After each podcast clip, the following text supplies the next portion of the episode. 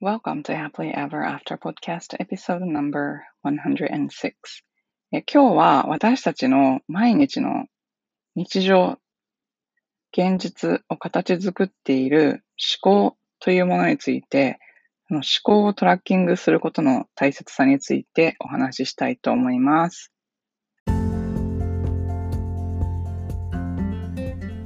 こんにちは。大人の女性がモヤモヤした現状から抜け出すお手伝いをしているファイナンシャルライフコーチのゆりです。このポッドキャストは自分の人生も良くしたいけど周りの世界も良くしたいと思っている女性のための番組です。ソロエピソードでは心理学や NLP マインドフルネスなどに基づいたマニアックな話をしています。どのように考えればモヤモヤから抜け出せるかといった話が中心です。インタビューエピソードでは世界で活躍する女性に今までどんなことを考えて生きてきたのかまたこれからどういう世界を作っていきたいのかというようなことをお聞きしています。リスナーの皆さんのためになってしかもやる気が出てくる明日から一つでも新しいことができるような番組を目指しています。質問リクエストなど受け付けていますのでぜひインスタの DM かメールまでご連絡ください。詳しくはショーノートのリンクをご覧ください。エピソードに入る前にお知らせがあります。え未来デザインノート術、心理学、脳科学に基づいたジャーナリングで理想の人生を作る1ヶ月プログラムというのをしています。えー、7月あ、ほとんど毎月やってるんですけれども、7月は、7月16日、26日、8月5日の3日間、えー、日本時間10時から11時半、夜ですね。アメリカの西海岸時間朝6時から7時半の90分3回というスケジュールでやっています。えー、私はコーチングやってるんですけれども、コーチングも、ジャーナリングも、瞑想も、まあおすすめしてるんですけれども、全部意識を拡張するっていう役割があります。意識を拡張するってどういうことかというと、自分が今まで、えー、長年作ってきた脳回路っていうのがあるんですけれども、まあ、脳回路っていうのは自分の思考とか感情に基づいて今まで培ってきたものによって、こう、まあ、連想ゲームみたいに、こう、繋がってるんですけど、それを意識を拡張することによって、脳回路の書き換えが可能になります。え、な、それをすると何が可能になるかというと、新しい選択肢が見えるようになります。新しい選択肢が見えると何が起こるかというと、え人生でもっといろんなことができるって自分で気づくことができます。まあ、そういうことをお伝えしたくて、私はコーチングとかジャーナリングを教えているので、もしそういうことに興味がある方がいらっしゃったら、ぜひ、えー、ショーノートのリンクから未来デザインノート術をチェックしてみてください。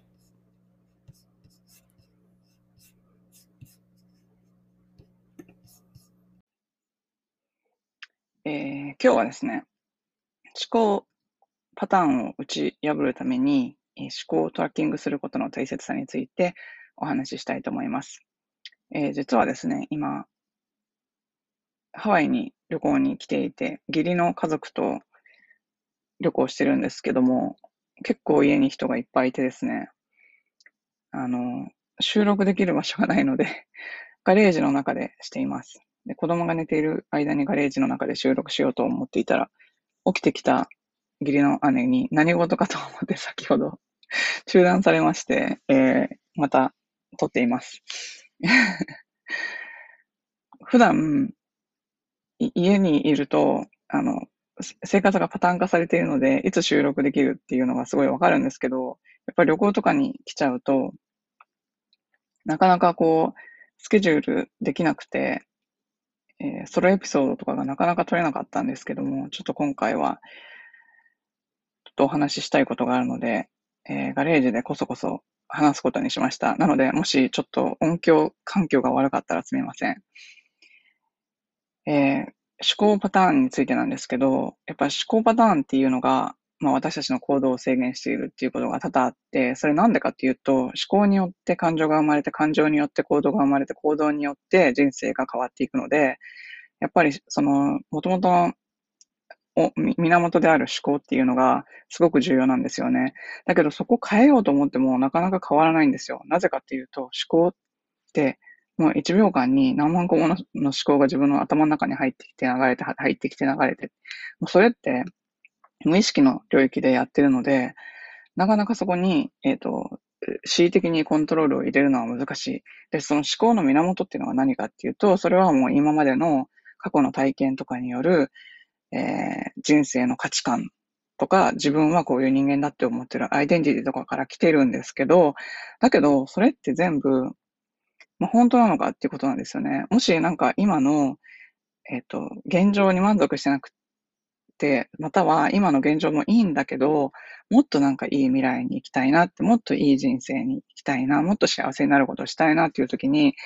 過去の自分の価値体系とか信念とかアイデンティティとかにこだわる必要があるかなっていうそこも疑問ですよね。なんかそこ、別にそこにあの固執する必要ないんじゃないかなっていうこともまあ一つ考えていただきたいんですけども、まあ、今日はその思考っていうことについて特にお話をしていきたいと思います。この思考のパターンっていうのが私たちの感情を司っていて、まあ、行動を司っているんですけども、この自分の思考に気づくことってすごい重要だなって思ったのには実は訳があります。っていうのは、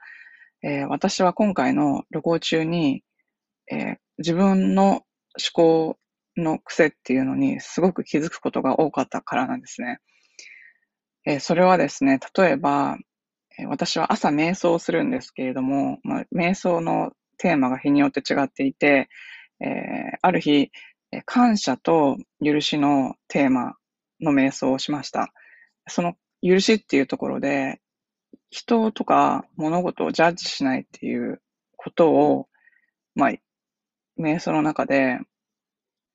えー、まあ、気づきというか、得たんですけども、それをやって、朝は気分がいいのに、なんかお昼ぐらいになったら、うん、なんか、なんかちょっとこう、もやもやするとか不満が出るとか、周りの人たちがなんか文句を言ってるぞとかいうことになった時に、ふって気がついたら、なんか結構夕方ぐらいになってから気づいたんですかね。なんか楽しいはずの旅行なのになんでこんな感じなのかなって思っていたら、あ、私は、あの、よく考えてみたらすごい人をジャッジしてるなっていうことに気がついたんですね。で、そこからこう自分の思考、出てくるものを、こうなんか、ちょっと眺めてみたら、確かにすごく人に対して、なんでこの人はこんなことをするのかとか、なんでこの人はこんなことをしないのかとか、私がこうしてるのになぜこの人はこういうふうに反応するのかとか反応しないのかとか、なぜこの人とこの人はこういう話し方をして対立しているのかとか、こうなんか自分の中ですごいいろんなことをジャッジしてたんですよ。それは大人に対してもだし、子供に対してもだし、自分とは全く関係ない状況に対してもだし、なんかとりあえずジャッジングっていうのが入っていて、それは、えっ、ー、と、なぜかというと、私は結構、なんか人を、こうなんか、自分の価値判断で評価するような環境で育ったので、なんかその癖がずっと抜けなかったんですね。それに気づいて、えー、かなり抜け出したんですけど、でもやっぱし今でもそれは残ってるんだって思って、まあそれっていうのはみんなやってることなので、別に私だけが特別なことじゃないんですけど、えー、その思考何を考えているのかとか、どういうパターンがあるのかとかいうに気づくことによって、その、自分のムードを変えることができるんですよ。なぜかっていうと、例えばなんかその、私の場合ですと今、義理の家族とみんなで旅行するっていうのは一緒に楽しい時間を過ごしたいからじゃないですか。で、みんなが一緒に楽しい時間を過ごしたいっていうゴールがあるのに、それぞれの人が、こうなんか、こう、お互いに不満を持ったりとかしていると楽しくないじゃないですか。だけどみんなこう、一人一人がそういうことをやっていて、まあ子供はやってないんですけど、大人が結構そういうことをやっていて、で、もちろん私もやっていて、だけどそれってゴールに向かってみんなが同じ方向を向いてない状態。で、その状況っていうのは私には変えられないけれども、私は思考を変えることができる。自分の思考を変えることができたら、自分は楽しくなるんですよ。で、自分が楽しくなると何が起こるかっていうと、エネルギーが結構、あの、伝染するっていうか、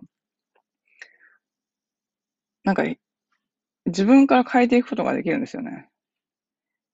なので、まあ、それに気づいたときに、あ、やっぱり自分の思考をコントロールするすっごい大事だなと思って、まあ自分の思考っていうのは無意識から来るから、無意識のうちにやってたらコントロールできないんですよ。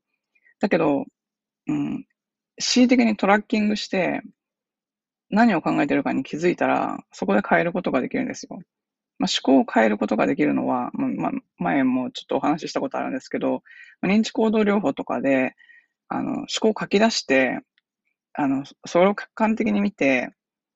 えー、これをポジティブに書き換えたらどうだろうとか、考える訓練とかをしていたら、日常的にしたら、絶対できるようになるんですけど、まあ、それでうつ病とかが治ったりとかするんですけど、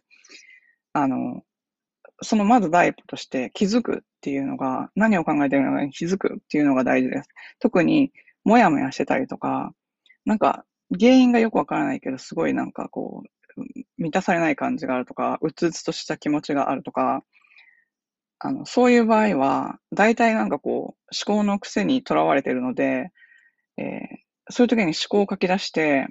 それに気づくっていうだけでもかなりの効果があると思います。もうそこが第一歩だと思います。で、その思考に気づくときに、えどうやって気づくかって言ったら、まあ、やり方いろいろあるんですけど、まず一番最初はマインドフルネス、えー、今に、この瞬間に集中するっていう訓練をすると、その瞬間に、あ、私こういうことを考えてるなっていうことが分かるようになります。なので、まあ、マインドフルネスは瞑想とかで鍛えることができるので、ちょっと一日、もう本当に5分とかでもいいので、もう自分の深呼吸して、自分のの、こうなんか中に軸があるのを感じて、こう自分の体感とかを感じて、この瞬間っていうのに集中する訓練をしてみるといいと思います。それから、あの、コーチングである、のツールであるんですけど、思考のトラッキングっていうのがあります。これは、えっと、すごいやるの難しいんですけど、えー、10分おきぐらいに、あえて自分がその時何を考えているかを書き出すんですね。だから本当に難しいので、これを習慣化するのは。なので、まあ、できたら1時間とかだとちょっとすごい少ないんですけど、1時間おきぐらいに始めてみるのがいいと思います。えー、1時間ごとに、えー、休憩をとって、その前の1時間自分が何を考えていたのかっていうことに書き出してみると、実はそれを後から見てみると、すごいなんか癖があるんじゃないかなと思います。例えば、仕事中に、あ、嫌だな、これやりたくないな、これ、もう、これ辛いな、苦しいなとかずっと思いながら仕事してたらめちゃめちゃ苦しいじゃないですか。でも多分そういうなんか思考のパターンがあるので、それをまあ、まあ、少なくとも1時間おきですね。まあ、できたら10分おきぐらいにやるのがいいと思います。で、この思考のトラッキングにしろ何にしろ、えー、習慣化するのが一番難しいので、習慣化っていうのは、もうなんかもう習慣に関してはいろんなエピソードでお話ししてるんですけど、最近ですね、コーチング仲間に教えてもらった、えアプリがあるので、それをちょっと今日、今回はご紹介したいと思います。それは Snap Habit っていうアプリで、SAMP habit、Snap Habit っていうやつなんですけど、これちょっと、あの、もうなんということはない、本当にえー、自分が習慣化したいものをリスト化して、こう、枠、なんていうんですか、マスみたいなのを毎日これやったやったやったってこうチェックしてるだけのものなんですけど、これなんか面白いなって思ったのは、あの、人とシェアできるんですよ。だから、なんかもしかして、こう、アカウンタビリティパートナーとかが必要な人がいたら、そしたら、お友達と一緒に、あの、習慣を、まあ、例えばなんか運動の習慣とか、1日30分運動しようねってなんかお友達と一緒に決めて、で、これややったやったみたいなチェックをしたりとか、そういう感じで使えるんじゃないかなと思います。私もあの、今 Facebook のコミュニティやっててすごく思うんですけど、やっぱり他の人で一緒にやるっていう、まあ強制力ではないですけど、なんかそういうみんなでなんかやるっていうのって、普段できないことができるようになったりするので、まあそういう意味でこのアプリをちょっと今回はご紹介してみました。えということで今回は、え、思考の癖に気づく、思考のパターンに気づく第一歩として思考のトラッキングをすることの重要さについてお話ししました。最後までお聞きいただきありがとうございました。この配信がお役に立ったら、ぜひお友達とシェアするか、または配信登録、星マークポチッと、レビューの方よろしくお願いいたします。現在理想の未来を自分で作る10の質問セルフコーチングブックを無料プレゼント中です。ショーノートのリンクから登録してください。無料の Facebook グループ Happily Ever After 未来デザインではメンバーを募集しています。世界各国から自分から世界を良くしていきたいと思っている女性が参加されています。こちらもショーノートのリンクから参加申請をしてください。ご自分のリミットを破って新しいレベルで人生を作っていきたい方のためのコーチングプログラムに興味がある方は、ホームページ www.yuri-media.com をご覧ください。こちらもショーノートにリンクを貼っておきます。